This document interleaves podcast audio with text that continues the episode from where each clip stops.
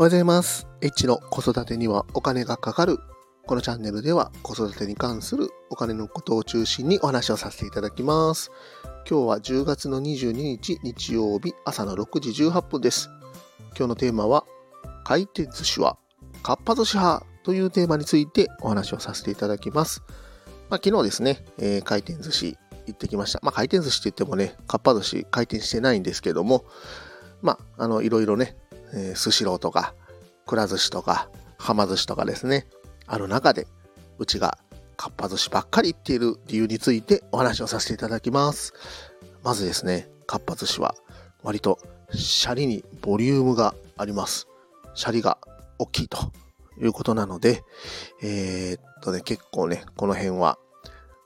いいかなということで言ってるんですけども、まあね、あの他のちょっとね、回転寿司行った時にですね、結構シャリにボリュームがなかったんですよね。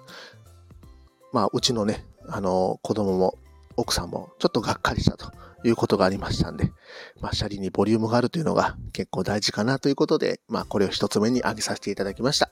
で、二つ目はですね、天ぷら系のお寿司が美味しい。天ぷらが美味しいということですね。揚げ物。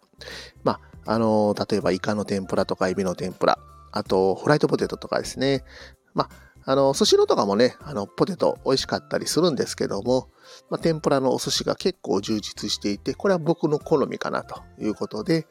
まあ、これを2つ目に挙げさせていただきました。で、3つ目ですね、お子様セットがちょうどいいということで、えっ、とね、シャリを、あの3つ置いた、えーと、お子様カレーセットというのがありまして、で、これがですね、結構良くて、えーと、このカレーとポテトと、で、あとゼリーとコインがついて、このコインで最後ガチャガチャができると。結構このガチャガチャを、まあ、子供がやっぱり楽しみにしてまして、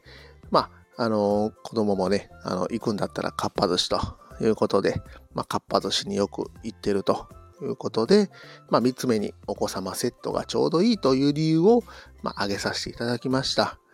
割とね、こう、回転寿司っていうのはね、あの、ま、いろいろあるんですけども、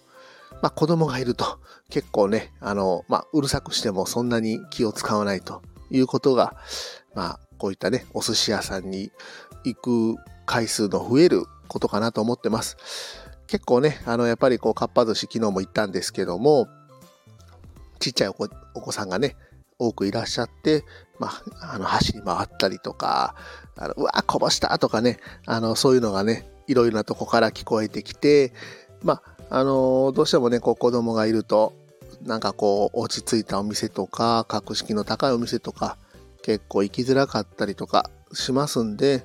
まあどうしてもね、こういったかっぱ寿司、あの、あと、離乳食もあったりとか、本当にね、あの、1歳ぐらいの子供がいても、まあ行きやすかったりとかしますんで、